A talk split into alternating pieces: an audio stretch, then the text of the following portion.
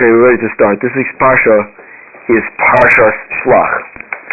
So, uh, we all know the story, and the spies, they come back from, uh, from spying the land, and they declare many different things. They report, as Moshe Rabbeinu asked them to report, on the, uh, on what it, what it looks like, the inhabitants. And one of the details they say is like this. They say, Pasuk tells us that they were incorrect in saying what they said. They said. They said disparaging things about the land of Israel, Israel. The land that we passed. He. It is a land that eats its inhabitants. All the people that we saw there are very, they're very tall, very big, huge people. So the simple the simple meaning of the pasuk that it's an that it's a land that eats its inhabitants is that people don't survive. People die in this land. That's the uh, simple explanation. So the Ramban asks the question. He says that it's it's a there's a dichotomy here. On the one hand, they're saying that it's a land that eats its inhabitants, but then on the other hand, they're saying that the people that are in the land are very healthy, tall, and strong and big. So if that's the case, how does the land eat its inhabitants? So the Ramban answers that basically the land of Israel is like New York. You know, it's a tough place. It's a tough place. It eats, it eats its inhabitants not because it creates disease or malaria and because it's not a good place to live, but the place is very tough. It's, it's, you have to be, in order to survive in this place, you have to be strong. So therefore, that's why the people that are there are very strong. They're, they're, they're giants because it's survival of the fittest over there. Only the ones that are able to handle the, the difficulty of the land are the ones who survive. That's what Ramban says. So that was their report. Their report was that it's a very uh, challenging environment, and because it's a challenging environment, only those people who are strong can survive, and the people who are weak or in between are not going to be able to handle the, the, the environment. That's a, that's a simple explanation of the verse. Rashi quotes the uh, Rashi quotes the Gemara in Tractate Sota, page 35, and uh, the Gemara here uh, says like this. The Gemara says that Rava said, Dorish Rava, Amar Baruch Hashem said, Ani Letova. I thought that this would be for them good. Because what happened was is that they it's in a land that eats its inhabitants. They saw a bunch of uh, uh, levios. They saw funerals all over the place. People were dying. So th- that's why they said it eats its inhabitants because the survival rate there is not so great because we saw people dying. So Hashem said, I thought that this was for their good. I did this for their good. They thought this was bad. Why?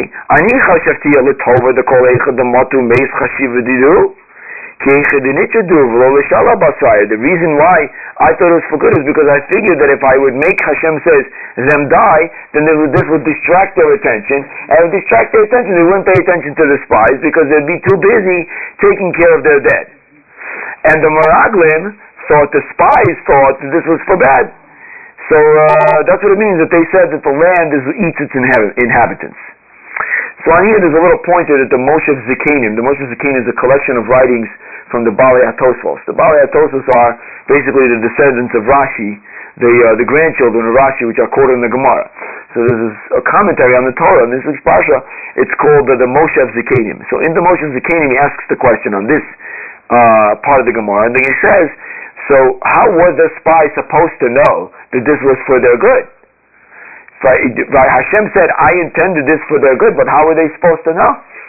How do they know that the reason why the people are dying is because Hashem decided that He wanted to um, detract the attention of the of the people? So the Moshe King basically, I mean, doesn't, I don't know, he basically gives the answer. He says that they were very smart. The spies are smart, and the Torah understands that they figured it out, and they knew the reason why the people were dying, but because this was an excuse for them to say disparaging things about the land of Israel, so therefore they, they fabricated this. They said that it's a land that eats its inhabitants, but they knew that the reason that this was abnormal on the statistical scale, and they knew that Hashem had arranged this for them in order that they should detract attention from them. and they reported it that way anyway. So this was the taina, this was the claim against them that they were saying lashon hara. That's what the Moshav Zekenim says. The second explanation that the Gemara offers is interesting. Second explanation the Gemara says is Eov. Eov died that day. Vika Damri, Eov, Job, Noach Nashe, the Kuli Alma So what happened is like this, is that Eov died that day. And everybody came together for his hesped, for the eulogy. Eov was at the time of the miracle, and he was living in the land of Israel. And he was a, a great man. He was a great man, as we know, um, relatively speaking, right? He was a great man. And he had died that day. And because he died that day, everybody came to his hesped. Everybody came to the eulogy, for his eulogy. And that's what it means that the land eats its inhabitants. So the Mashal here explains, so one person dies, how does that say that, uh, that it's a land that eats its inhabitants? That's not true. So the Mashal says no, when they saw everybody gathered together, they made a mistake, the spies. They thought that the reason why everybody's gathered together is because there's a lot of people dying. And that's why it's a land that eats its inhabitants, because everybody came to the, to the, to the Levi, everybody came to the funeral of Eov. That's what the, uh, that's what the Gemara says. So anyway, that is the, the explanation, or some of the explanations of Eretz Ocheles Yoshvei. It's a land that eats its inhabitants. So the um, there's an interesting tertiary comment by the commentary of the Pardes Yosef that brings us to the subject of our class this evening. And the Pardes Yosef here says, I guess he's basing himself in this Gemara, he says that the Sefer Dvash Lefi, in the name of the Chidah, Rabbi Chaim Yosef David Azulai, um, and he also says he found this in the Sefer Ature Torah, in the name of the Arizal, that the custom of the custom of the people of Canaan was is that when everybody died, when people died, they put them in an, in an aron, they put them in a casket, and they put them in the casket. They put the caskets and they line the caskets. And as soon as somebody that was they, they considered to be a very chashiv, a very important person, die, then they would take all the caskets all together and they'd bury all the caskets. That's that, that was the that was the minhag. That was the custom. So Eov died on that day. So they had a bunch of caskets stored, and they took the casket. They buried all the caskets. And the spies thought that the reason why they buried all the caskets is because all the people that they buried that day was all the people that died. There was really only one person that died. So this is another explanation for the Gemara. What does it mean that Eretz Yochel is Yoshvei, it's a land that eats its inhabitants? Because they thought that all the people that were buried were all the people that died that day. But it wasn't the case. They didn't know their minhag. They didn't know their custom, that the custom was that they saved all the caskets until, uh, until the person died. Until the person, uh, until the great person of the generation died. And that was Eov. That's what it says in the, uh, in the Pardes Yosef. So, as a secondary comment, she says, take a look as far as burying uh, in a casket. Take a look in the Seforno in Parshas Vayechi, and the discussion of the Kli Chemda in uh, Parshas Chaisar. And here is not the place to talk about it. So I figured, okay, this is the place to talk about it. Why not? Right? So we take a look. We take a look in the Seforno in uh, Parshas Vayechi, and we'll take a look in the in the in the in the Kli Chemda in Parshas Chayesar to see what they say about being buried in a casket. And hence the uh, the title of our class is our discussion is being buried in a casket or not being buried in a casket, or how to be buried in a casket. What is what what what is the um, what are some of the ideas that are associated with that issue? Okay, so the Sforno says um, the Sforno says the last pasuk in in Parshas Vayechi tells us that uh, about the death of Yosef. So it says that Yosef that Yosef had, had passed away, and what they did to him is like this: they embalmed him, as they did, you know, they, they did all the Egyptians did that. They embalmed him, and then they put him into a uh, so this, Vayomis Yosef ben Meir ve'eser shanim. Yosef died, he was 110 years old. Vayachantu oso, and they embalmed him, the Egyptians embalmed him. Vayisem ba'aron. They placed him in the ark, in the casket. Bimitzrayim in Egypt. So here the Chizkuni asks, why does it say the word Ba'aron? It should say Be. The letter, the, the vowelization underneath the beis is a, is a patach, is a, is a komatz, and it should be a yashva. The fact that it's a komatz means that it's a definite article. Ba'aron means like Beha'aron. There's a hay that's missing in the aron, in the casket. Okay? That's what the Chizkuni's question is. So the Seforno answers that question by saying that there was a specific casket. What was the specific casket? He says that in the same casket that they embalmed him in, they used that same casket in order to bear, in, in order to put him into. And then the Seforno says, Velo kavru bikarka. They did not put the casket inside the ground. They didn't put the casket inside the ground. Ubizeh Noida Ha'aron the Doris. And with this, they knew which casket it, casket it was for generations. Vayikach Moshe es Atmos Yosef. And, and then it says in the Pasuk that when the Jewish people were leaving Mitzrayim, Moshe took the bones of Yosef, he took the caskets of Yosef to carry with him to take it to the land of Israel. Anyway. was the Nile.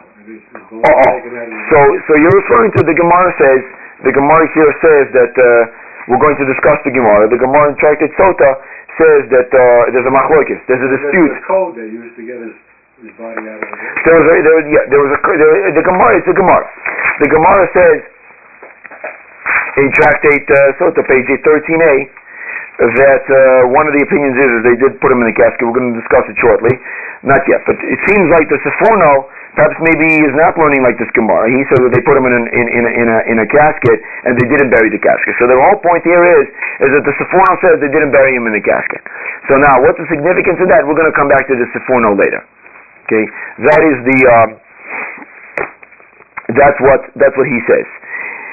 Um, so the question is: Is it good enough to be put into a casket and not bury the casket?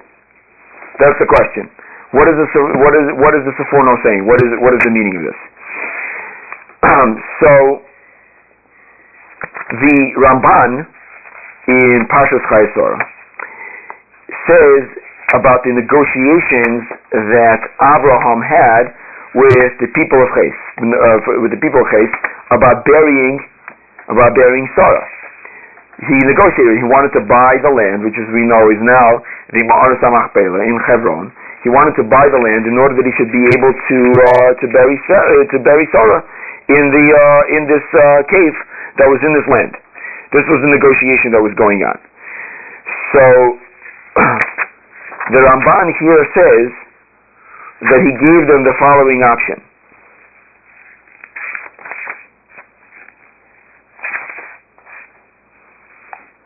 Pasuk says in uh, Pasuk number 8, Vaidaber itam he spoke to them saying, in yesh nafshechem es nafshechem likpo es mesi.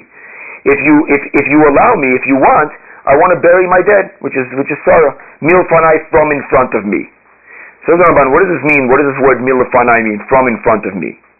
So the Ramban says, Im lo ekpor mesi bekever. Uh, uh, uh, Im ani lo ekpor mesi I'm not going to bury my dead in a different grave. It's going to be this grave. Right? And then the Ramban says like this, Milfonai, what does it mean from in front of me? If you do not agree for the sale, ekberena ba'aron, I will bury her in a casket. Okay, that's what he says. Ki, if you won't let me bury her in this in this cave, I'll put her into a casket. So this is the Kli Chemda that we're getting to that is quoted in our parsha as a tertiary Kli Chemda.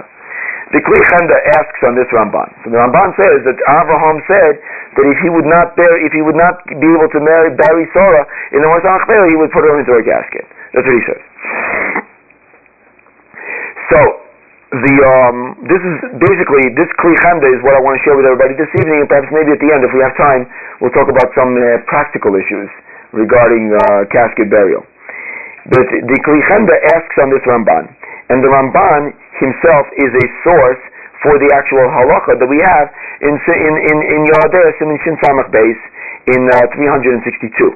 Number one that talks about uh, burial and where the burial should be. And we discussed this already before when we discussed whether one is allowed to be buried in a mausoleum. We've discussed this issue before, and the and the discussion starts, of course, with the Tractate Sanhedrin, page 46b. Tractate Sanhedrin, page 46b, talks about there about uh, burial in a casket versus in the ground, which we went through. But the Ramban, based upon that Gemara, in a different sefer, in a different work that he wrote called Toras Ha'adam, on page 117 in the Mossad HaRav Kook printing. The reason why I'm saying the page is because it'll be easier to find. Here the Ramban says like this. He, he quotes the Gemara, and then he says that it's not sufficient to bury in a casket. Now, what he means to bury in a casket, he means it's not sufficient to bury in a casket to place to leave the casket outside of the ground. As it's not sufficient, he says, to take the casket and leave it outside of the ground, like we see the Sforno said with Yosef. But, says Ramban, if one does place the casket in the ground, that's sufficient. However, it's preferable that the casket should be, um, the casket should have some kind of holes drilled into it. It should have some kind of holes drilled into it. Rabbi, Yes. how come in Israel when they bury people, they don't bury them in caskets? Oh, so he says that it's based upon this. There's a Yerushalmi. There's a Yerushalmi that says that Rabbi Yehuda Nasi, the redactor of the Mishnah, commanded that um, that he should be that his that his body should be touching the ground. That's what he that's what he commanded. So it could be understood either to remove the he, even though he was buried in the casket, it's either to remove the bottom plate, the bottom piece of the of the casket, or to drill holes in the casket. So the Ramban says it's preferable that the body should have contact with the with the ground, either by having direct contact with the ground or by drilling holes in the casket, right? But if that doesn't happen, if the casket is placed straight into the ground, buried into the ground without that, that's also sufficient. That's what the Ramban's position is. So, however, the Ramban says that to put somebody into a casket and leave them outside of the ground, that's not sufficient. That's not allowed. That's what the Ramban says. And that's uh, hence we got to the discussion about the, uh, you know, about the mausoleums. So for the casket to be kosher, you have to have uh, holes drilled on the body? No, not necessarily. It's preferable, but not necessarily. Not necessarily. It doesn't necessarily have to be. When did the idea of a casket come into play at all? So early, the idea of the casket. Egyptians, We already see by Yosef. Yosef was buried in the casket. And you see also in Pashas Vayichi there also, you see that the Chazal say, Rashi quotes uh, also the, the uh, Gemara in Sota, that the Chazal say over there that when they were taking Yaakov outside of Mitzrayim, remember, they were taking Yaakov out of Mitzrayim, so all of the, uh, all of the monarchies of, uh, of Canaan, they, they came out to, uh, to escort Yaakov's, uh, to escort Yaakov's uh, the procession, and they all hung their crowns on the aron, on the on the casket which he was in. So Yaakov was uh, was uh, was already buried. It was already buried in the casket. It's mentioned. Yosef was buried in the casket. Um, we'll, we'll, we'll soon see that there's others that were buried in the casket also. Rabbi Yehuda, Rabbi Nakodesh, Rabbi Yehuda Nossi was buried in the casket. Akavia ben Mahalalel was buried in the casket. This is already from the from the beginning that this was the the custom. And they were embalmed as well. Uh, in Egypt they were embalmed. I don't know what uh, Yaakov was embalmed. Yosef was embalmed. I, I don't know if the, the, the, the our custom is we, we we don't embalm. You know, we just put into the well, into the ground. they, we bury them right away. Yeah, we bury right away. Exactly. But if we're not going to, it seems like embalming might be necessary. Yeah, so we discussed before that it's not preferable because we want to accelerate the decomposition process as much as possible. So to embalm them would actually retard the process and would be a problem. That's one of the problems with constructing, with being buried in a mausoleum, as we mentioned. Right, so, okay. So the Kli Chemda asks on this Ramban that on in Pashas Chai the Ramban says that Abraham Avinu was willing to bury Sarah in a casket if he would not be able to bury her in the ground. And in the Toras Ha'adam, in his other work, he says that one is not allowed to put the deceased into a uh, into a, into a casket like the Sephorno mentions. So how do we resolve the contradiction in this Ramban? That's the Kli Chemda's uh, uh, answer question. Okay, this is what he says. So he wants to offer the following explanation, and this is a, this is an interesting explanation. He says like this. He says that there are two reasons. There are two reasons why we bury in the ground. Two reasons. What are the two reasons? Two reasons. The first reason is found in the Medrash Rabbah, in uh, Bereshis Rabbah, 20 at the end of number 10. That's what the Medrash Rabbah says. The Medrash Rabbah says. that Hashem said to Avra, to to Adam HaRishon after he sinned. So he gave out clawless. After everybody sinned, everybody was cursed. Adam HaRishon was Adam was cursed, and the and the, the snake and Chava. Everybody got their due. So what did Hashem say to Adam HaRishon? He said to him like this. He said to him, "Bezer sapecha tochal lechem." With the sweat of your brow shall you eat.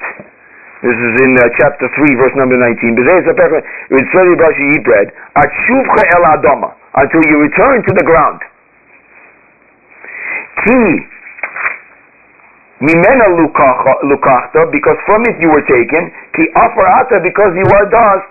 V'al afar tashuv, and you will return to the dust. That's what Hashem said to him. So the simple reading is, the simple reading is, is that you're going to die.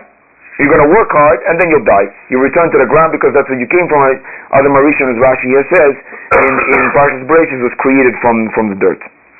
Okay? So, so the Medrash here says, words, you will return to the ground, is referring, is saying like this, that really, you this land that I made you from, the dirt that I made you from, is stolen. You stole it from me. So in order that you should not, it should not be stolen from me, you have to return it. When you die, you have to return the, the dust from which you were created. Because you stole it from me. That's what it means, you have to return it to the ground. The words, ki, ki, offer ata, you are the dust of the ground, offer tashuv, and you'll return to the ground because you're the dust of the ground. So the measure here, there, Reb Shimon Bar Yochai, we once mentioned, Reb Shimon Bar Yochai says it shouldn't say tashuv, you will return. What does it mean you will return? From here, the Torah is telling us that there's going to be a resurrection. It said you will, you'll go to the ground, but then you'll return. You'll return out of the ground. That's what is the word return. It doesn't say, uh, because that word return is referring to Chiyas HaMesim. Anyway, so the Medrash here says the Medrash here says that the first man, the first man, so the Torah, the, the Torah said to him that this this land has been stolen from you. You you, you stole this land, and because you stole this land, you have to return it back. Otherwise, you're you transgress gazela, stealing. Right. So the Maharal Miprag explains what does this what does this Medrash mean? What, what does the Medrash mean? What is it saying? It's like this. He says, and this we've talked about this too on many different occasions.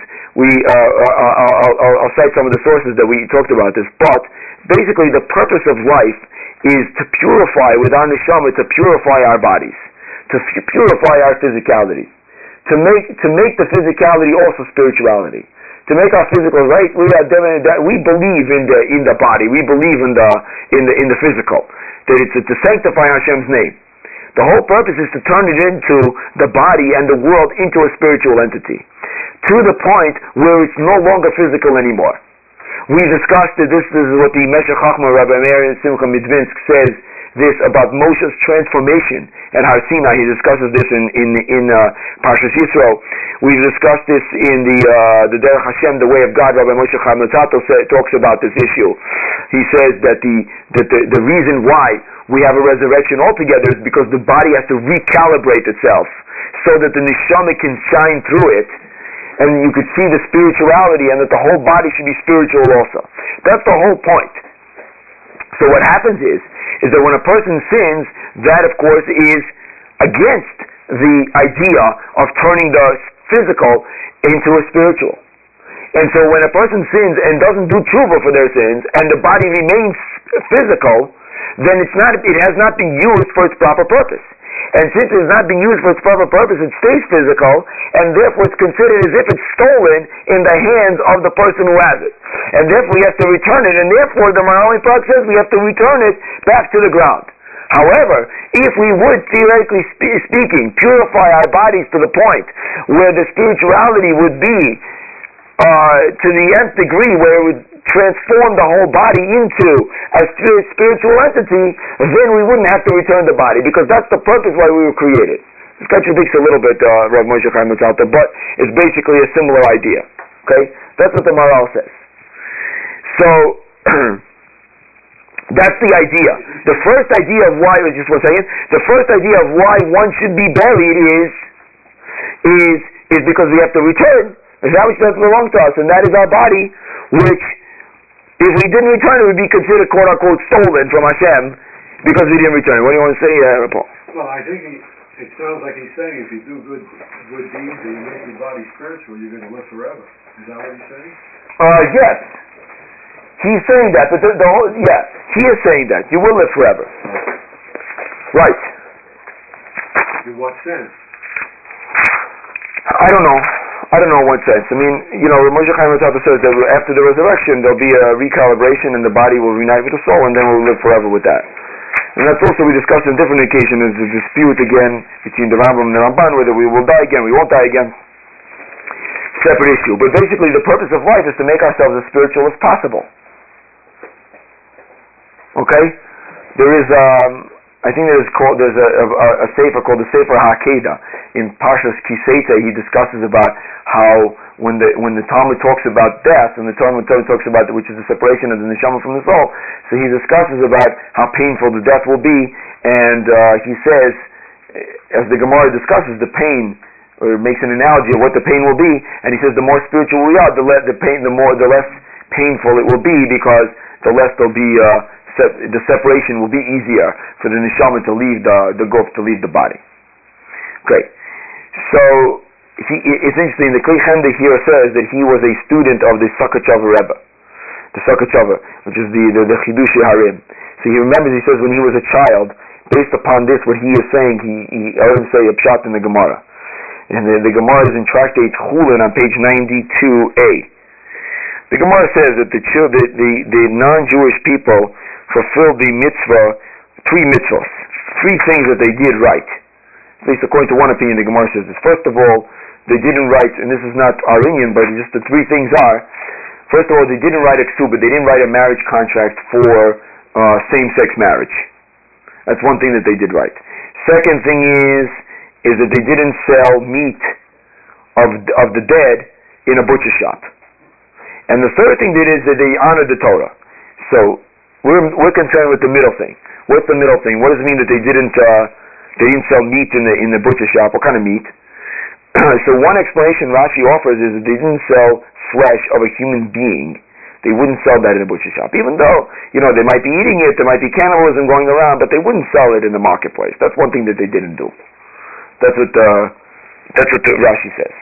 So asked the Kli Chemda's Rebbe, the the Sochatchov Rebbe, he asked, why is it prohibited for non-Jews to eat uh, for cannibalism? Where does it say in the Torah that it's prohibited? Where does it say? They don't. There's no prohibition for, for non-Jews to uh, to eat flesh of a human being. So he says, since this medrash says, says the the the the, the Rebbe, the secretary Rebbe, since this medrash says that the flesh of a human being is the dust of the earth, and the dust of the earth is considered stolen from Hashem unless it's returned to the ground. Therefore, if somebody would consume flesh of a human being, then it would be considered like they're stealing the flesh that has to be returned, and therefore the non-Jew is one of the seven mitzvahs one of the seven Noachide laws is you're not allowed to steal. Therefore, if they would consume meat of a human being, they would be transgressing stealing, and therefore this was prohibited for them also, and therefore they never sold it public, publicly in the, in the marketplace. That's what the Chiddush said. So that's reason number one as to why we uh, there's a mitzvah to, be, to be buried in the ground. That's reason number one. reason number two is he says is in the name of the Tosfos Yom Tov. The Tosas, if you recall the Mishnah in the second chapter of the Ethics of Our Fathers, Mishnah number seven says, Marba Marbe uh, bosa, marbe rima. Too much flesh, too many worms. That's what it says in the Mishnah. Marbe what? Marbe bosa, marbe, uh, marbe bosa, marbe rima. Rima? Too, re, uh, re, uh, worms. Oh. Too much flesh, too many worms. That's what the Mishnah says in Pirkei Avos. Ethics of our fathers. So there, the Tosfos Yom Tov has a whole discussion, a lengthy discussion about about that that uh, what so so what if there's too many worms? Who cares? So the body decomposes and there are worms, no? But every but the person is no longer alive. Says the Tajanda. So what do we care if our bodies are going to be consumed by worms? They're not feel it anyway. person is, is not alive, doesn't feel. That's his discussion. So after a lengthy discussion, he says like this. He says that the we can't feel anything However, our neshama sees what's happening to the guf. It sees what's happening to the body. And the intellectual knowledge and the vision of the body that it used to use, decomposing creates tsar, creates uh, tri, uh, uh, pain for the neshama. And so the Mishnah doesn't mean that too much flesh will be too many worms for the body. It means as an analogy. It means that if the neshama will see it, if the neshama will see it, it will create pain for the neshama. Because the neshama will see the body that it used to use to de- decompose it.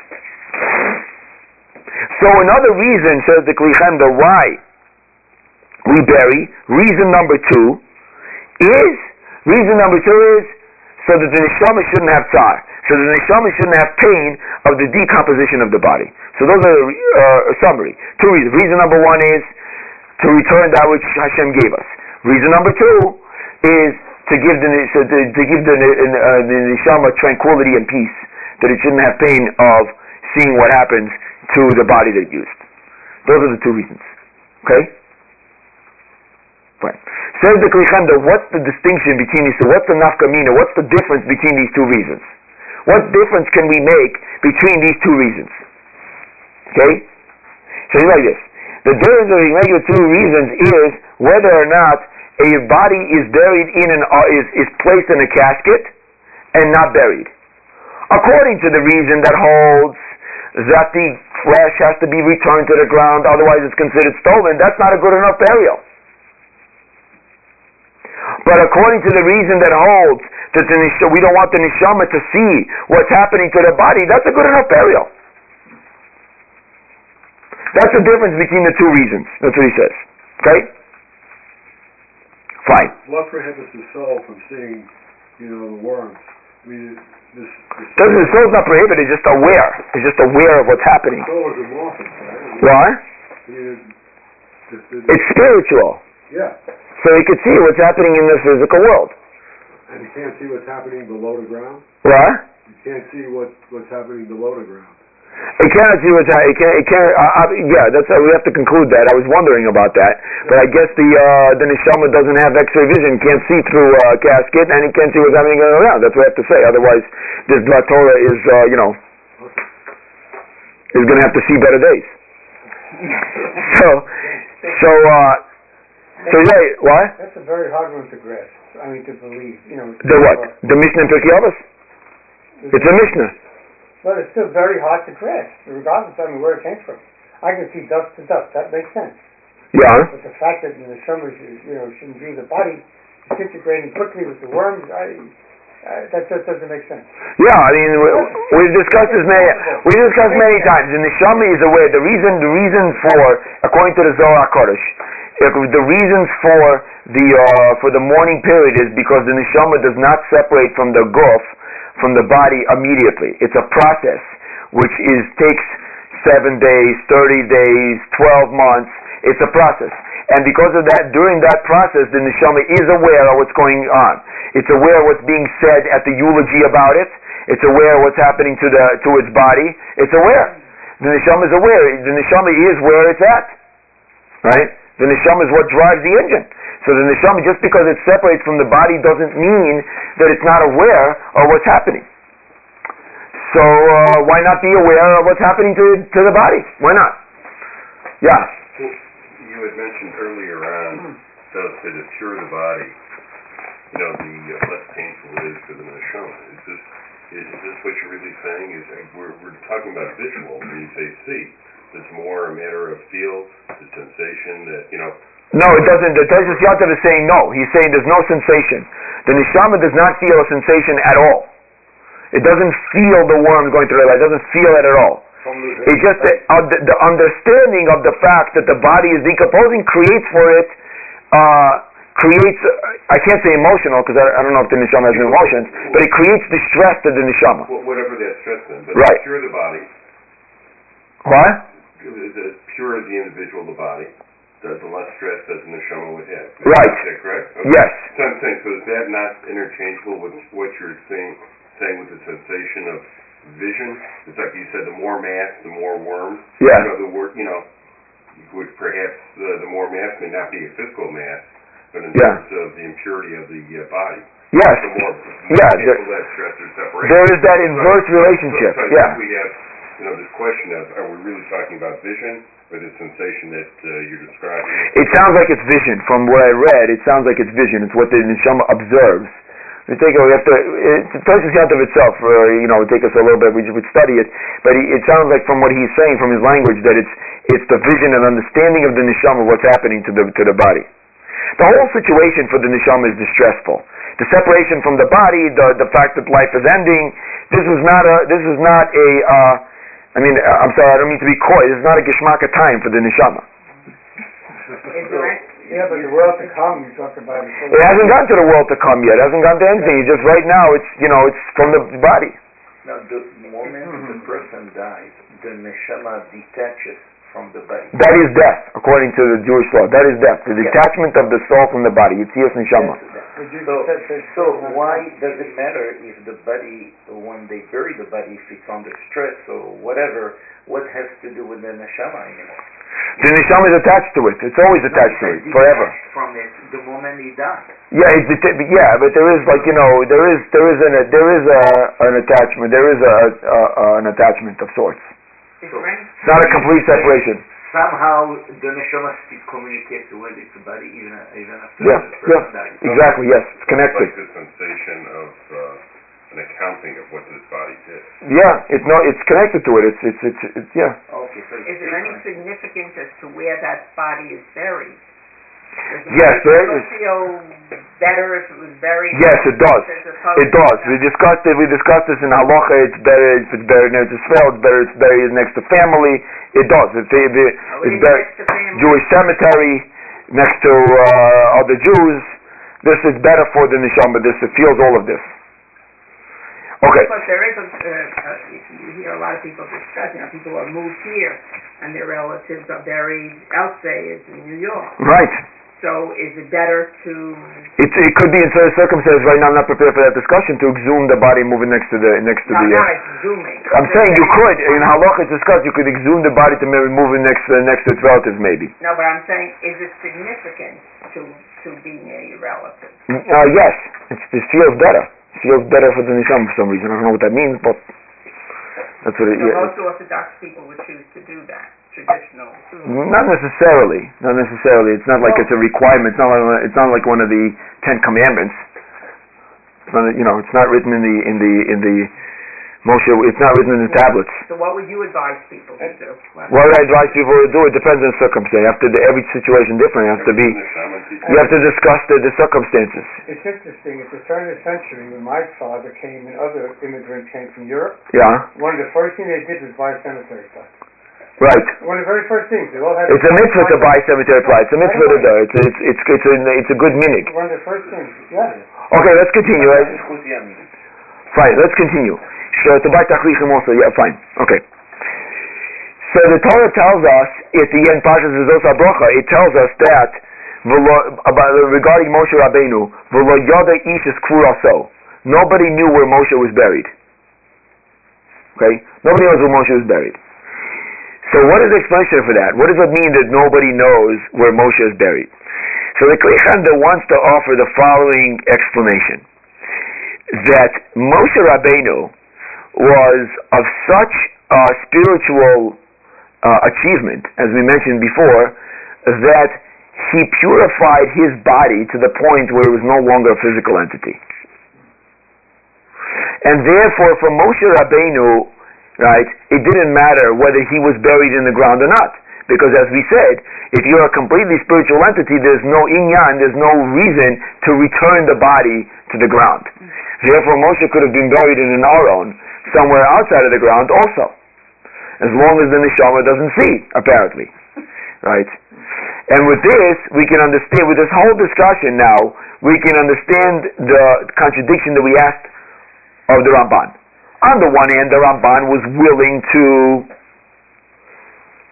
bury, put Sarah into a casket and not put the casket in the ground. On the other hand, the Ramban says that's not good enough. In his halacha treatise about burial, he says that's not good enough.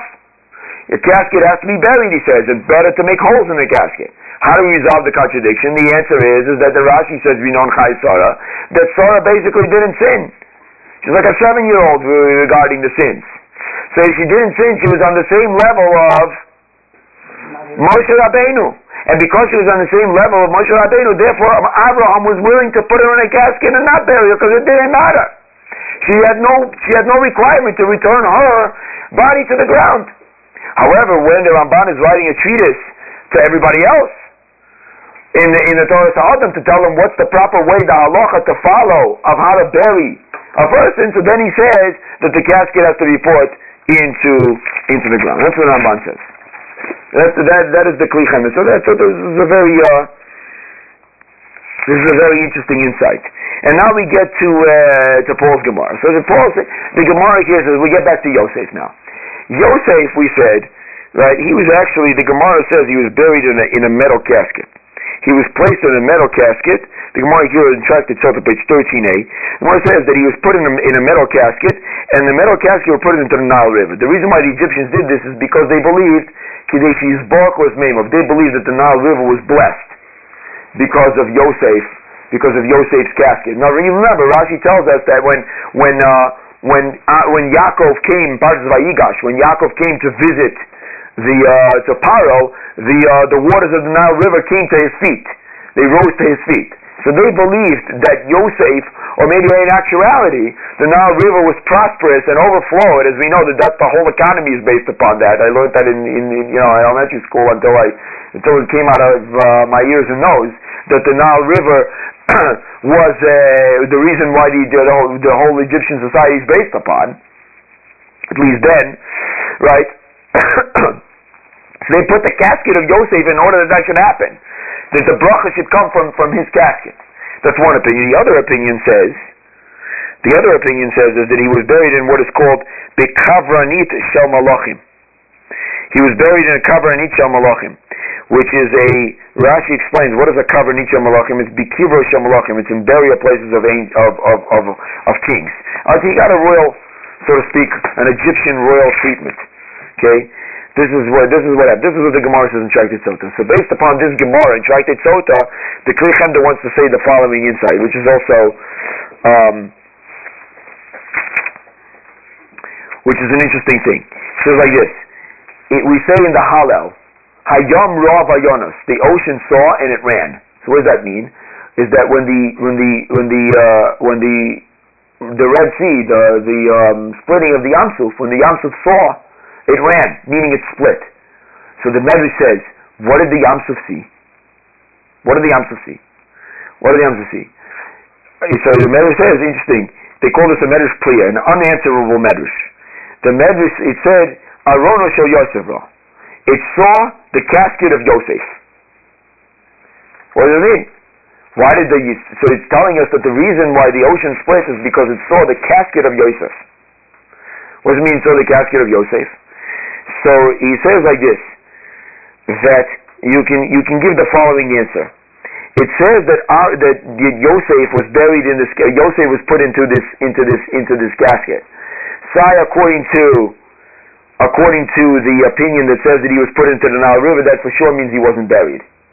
But even according to the opinion of that he was put together with the burial place of the of the the catacombs of the uh, of the Egyptian monarchs, or somewhere there, he also wasn't buried. That's not considered burial. So Joseph wasn't buried in the ground, as the Seforno tells us. And this Gemara fits with the Seforno, because the Seforno says he wasn't buried in the ground, and the Gemara does not contradict that. But why wasn't he put into the ground? So he says, the answer you could say is the reason why Yosef was put in the ground is because he was like Moshe.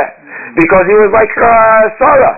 His, his uh, body was so spiritual that it didn't need to be put into the ground at all. All you have to do is just put it into a casket. Right?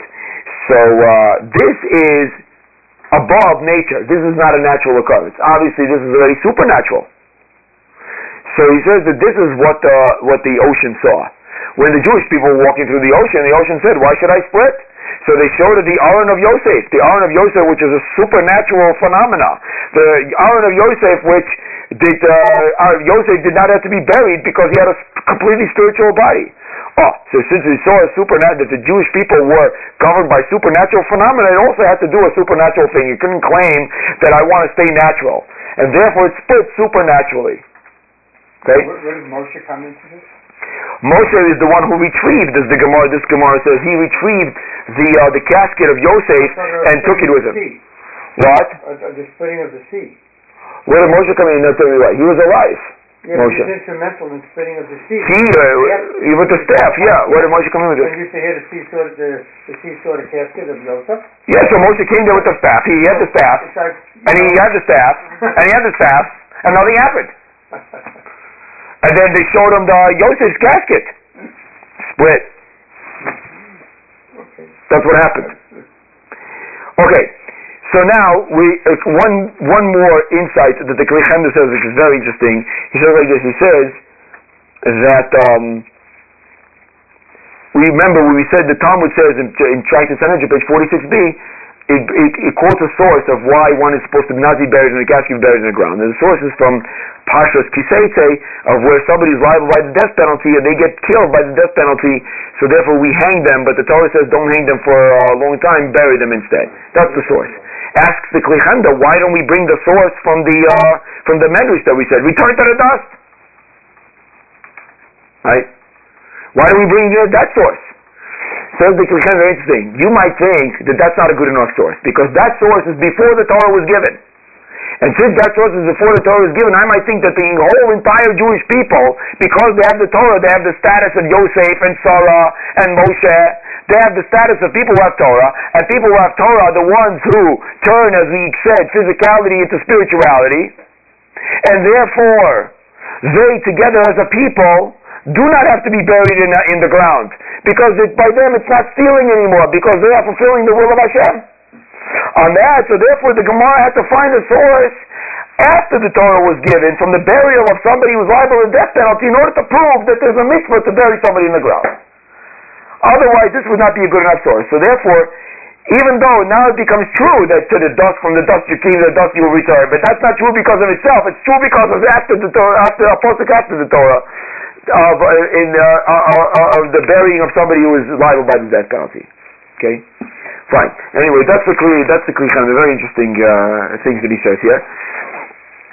Basically, so the end of the discussion in summary, there's a mitzvah to be buried in the ground in a casket or not in a casket. And it's preferable that the casket should be drilled or um, the bottom board removed, right? And it custom in some places they don't use a casket at all, at all like in Eretz Israel. The reason for that is, is we said there's two. Number one, because uh, to return the body, because the Rabboni Shalom strikes it back, because otherwise it would be stealing. Number two is because we want to make sure that the neshama has as much comfort, comfort as possible in the uh, in this new realm that it has in the separation from the body. Those are the, the, the that's in summary what we just said so far. Okay. Now, so now some practical uh, discussion. So I, I looked in the there's different. This topic obviously doesn't end really. And so I looked in different places. One of the places I looked was in the in the entry in the Encyclopedia Talmudis, in the in, in the uh, Talmud Encyclopedia, in the entry for Aron, Aleph, right? They have an entry for uh, Aron Hames, and there they say that some some interesting things. They say first of all, they say that the This is already from before. Burying in caskets was already from a very long time ago. Okay. And we find they say that Joseph was buried in the casket, Yaakov was buried in the casket, um, the Akavia ben Mahalalel was buried in the casket. He appears in the Mishnah. Rabbeinu, uh, uh, uh, um, Rabbi Yehuda Nasi, the um, the uh, redactor of the Mishnah, was buried in the casket. The custom to bury in casket is a long time custom. However, and, the, and we used to bury them in, in caves like we mentioned before, that the that the more often than not, most Jewish people were buried in caskets in caves than being just buried in the ground. That's how you that that used to be the uh, the custom. So the patriarchs and the matriarchs are buried in a cave, but they're buried they're buried in the ground. They're buried in the ground. They're in the cave in the ground. And, but, but I don't know if they're buried in the casket. Mistama they are. I don't know. I, I know that. I mean, Yaakov is buried in the casket. unless they took him out of it when they brought him there. Like Zelensky. Right, Rav Shimon Bar Yochai is buried in a casket. In a, a cave, isn't it? He's in a cave. Yeah. That's a cave over there, in Meron. Yeah. I don't know, I don't remember. Okay. Where near Tiberias?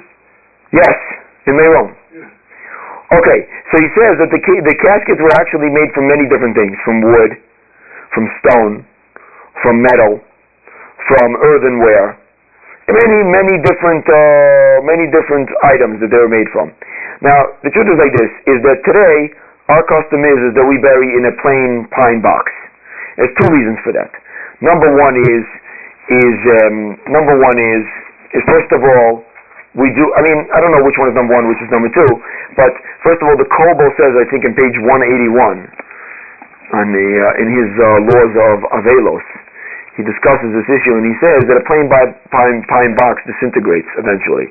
So even if there are no holes, the body the body get, comes in contact with the ground. So therefore, it's a plain pine box. Another reason is is uh, Moed Katan 27b.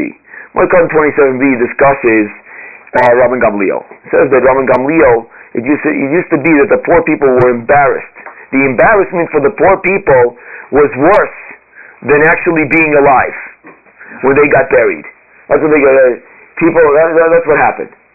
Because everybody used elaborate clothing, the Gemara says, for to be buried in, and the poor people had nothing, so they would carry them out. It was an embarrassing situation. Until Rabbi Gamliel says the Gemara embarrassed himself, quote unquote, and he commanded his children to buy simple linen clothing, I think, or canvas or linen clothing, which is the ta- the tachrichim in simple white. He should be taken out. So from this we have the custom. Shroud.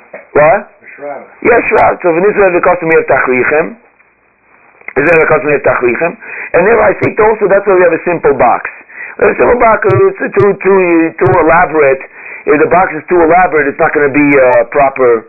It's not going to be proper. Uh, um, according to custom, according to Rabban Gamliel. So this comes from the Gemara that this is the way it should be. There shouldn't be any nails or anything. Well, I don't know if there should be. Why not? It could be nails. Why not? If it could be the whole casket, Yosef's casket, the Gemara says on 13 ain't so that was from the whole thing was from metal. Okay, maybe if, according to the opinion it says that it was in the in the Nile River, so maybe it had to be airtight. I don't know. You know, oxygen. What? I mean, he was, uh, you know, a big deal in Egypt. I'm sure it's similar to the sarcophagus and everything that they. You know, yeah, he had a fancy, he had a fancy two million dollar, uh, you know, oxygen free, uh, whatever it was, embalming uh, casket that flew. Maybe he had, who knows what he had. But according, but the Kli Chemda says that according to the other opinion, it says that he was put into the, with the kings, the rest of the kings, his casket was also metal. But you see, he was buried. Okay, so maybe Yosef is not a proof. I don't see a reason why not. Why not can it be? Why can't it have me- metal? I was, I was under the impression that it should not have uh, metal. It should be glued. Yeah, I've heard, I've heard this also, but I, I don't think I have, I've researched the topic uh, enough that it should be, uh, that, that, that I know that it should not be. I don't see why it's, it's such a terrible thing, you know? But if there's a couple of nails in it. So that should make the neshama happy if it was buried. Well, when it's is buried. No, the neshama is happy if it's buried, if it's placed in the casket, the neshama is happy, because then it cannot see what happens. So that you, that the, the, the, the metal would have nothing to do with the neshama. So the type of casket doesn't matter. The type of casket doesn't matter. But I'm saying that Megillah 27b, it matters what type of casket because our custom is plain. We do, we don't want to we don't want to embarrass anybody. Everybody's equal. You know, we don't want to embarrass. Everybody has the same casket. We don't want one person having a 20 million dollar, the other one, uh, you know, a box. Say what? That's the reason why we have it. It's for the uh, I don't know. I guess it's for the living, not for the dead. Fine. Um, then they go through the they go through the halacha and they mention that this is is it used to be. So it's interesting that um, the uh, it says like this. He says that the custom used to be that in Bavel they used to bury in an aron. They used to bury in a casket in Bavel. That was the custom. So I, I'm wondering maybe I I'm not for sure. I didn't research the history of this, but maybe that bury maybe we call we follow the custom of Bavel, not Eretz Yisrael because it, it seems to imply that if in Bavel the custom was that they buried in caskets, right? So Bavel was always in contrast to Eretz Yisrael. To Eretz Yisrael. They, weren't, they, they were like a different group of population there. What? You know, that they were uh, above, they're, they're gonna create the, The pathway to heaven, yeah, to reach up. exactly, you know, their, their way to heaven, they're gonna. Well, because the Talmud was written over there? Where, in Eretz Yisrael, you mean? We talk about Which group? Oh, no, I don't mean that. I mean Babel in the time of the, of the, of the Talmud. In the fourth, in the fifth century, fourth, fifth century. I'm talking about then. And but when we were all exiled in Babel, during the Golas Babel, I'm talking about after the first Beis Hamikdash. So the custom when in Babylonia over there, the custom was to bury in the casket. So there was there was a difference. We have the Babylonian Talmud, we have the Jerusalem Talmud, we have you know the different things that developed. They, they, they have we have Babylonian names for uh, for the months. The Ramban discusses in Parshas Bo. Unlike the Torah, we have Nisan and Iyar and Sivan and Tammuz. We have Babylonian names. Well, a lot of our customs come from Babylon. Uh, That's right. The Gemara, the, the, the, the Rambam says that that the Talmud Bavli is, is binding on all on all Jews after its closure. So that means that the, the we the Talmud Bavli is binding on us. So if, if in, in, in in Babylon that was the custom was to be buried in a casket, perhaps maybe that's why we bury in a casket, like unlike Eretz Yisrael. In Eretz Yisrael there was no such custom ever. So therefore that's why they bury in the ground. Maybe I'm just speculating. I don't know this to be 100 percent sure. I'm just thinking that that's maybe that's the that, that's the thing. Okay. There might have been not been any wood in Israel at one time. What? So that's why they buried people in the ground without caskets. They weren't any cars. Oh, you mean it's practical maybe? Yeah. Because they're, because they're not going to float. It's not going to float to the to the to float up like in New Orleans. Right. So in New Orleans they all bury above the ground anyway.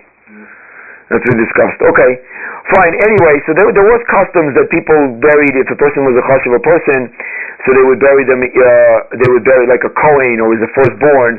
They would bury them in a complete uh, uh, sealed, airtight casket. How could you so? Uh, what, how do they compensate for the fact that the ground has to be? So what they would do is that they would put uh, dirt. They would put the dirt from to soil. They put ground or something on, on the on the on the actual uh, meis itself on the, on, on the deceased before they close the casket.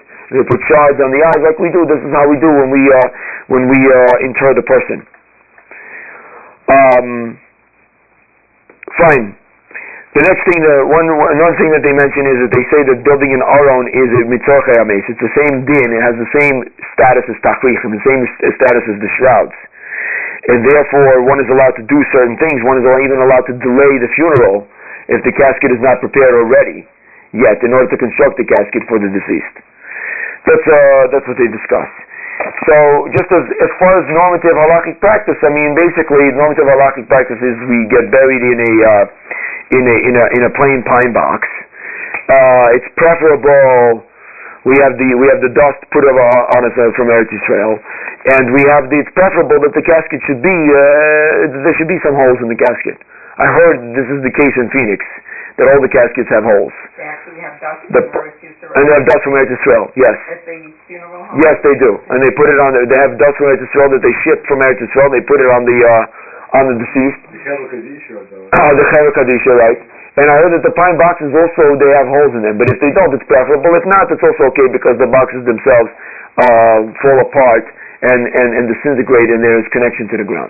Anyway, this, these are the ideas that I wanted to share with everybody this evening, and uh, that are you know tertiarily, if that's a word, connected to this week's parsha. Can I just ask one question? Yeah. The custom of, of the, uh, the family or the friends filling in the grave after the funeral, is that, is that what, That's a mitzvah. It's a mitzvah. It's preferable that it should be done by uh, by uh, Ju- by by Yidden, by Jews, because it's a mitzvah for us to uh, to bury, and we should avoid avoid uh, non-Jews from coming in contact at all whatsoever with that process. so if, it's not done, then it's not a kosher funeral? No, it's not a, not a kosher funeral. It's just that that's the preference. Not a kosher funeral. I mean, what? It's it's, it's great. Okay, thank you very much, everybody, and have a good, Thank uh, great summer.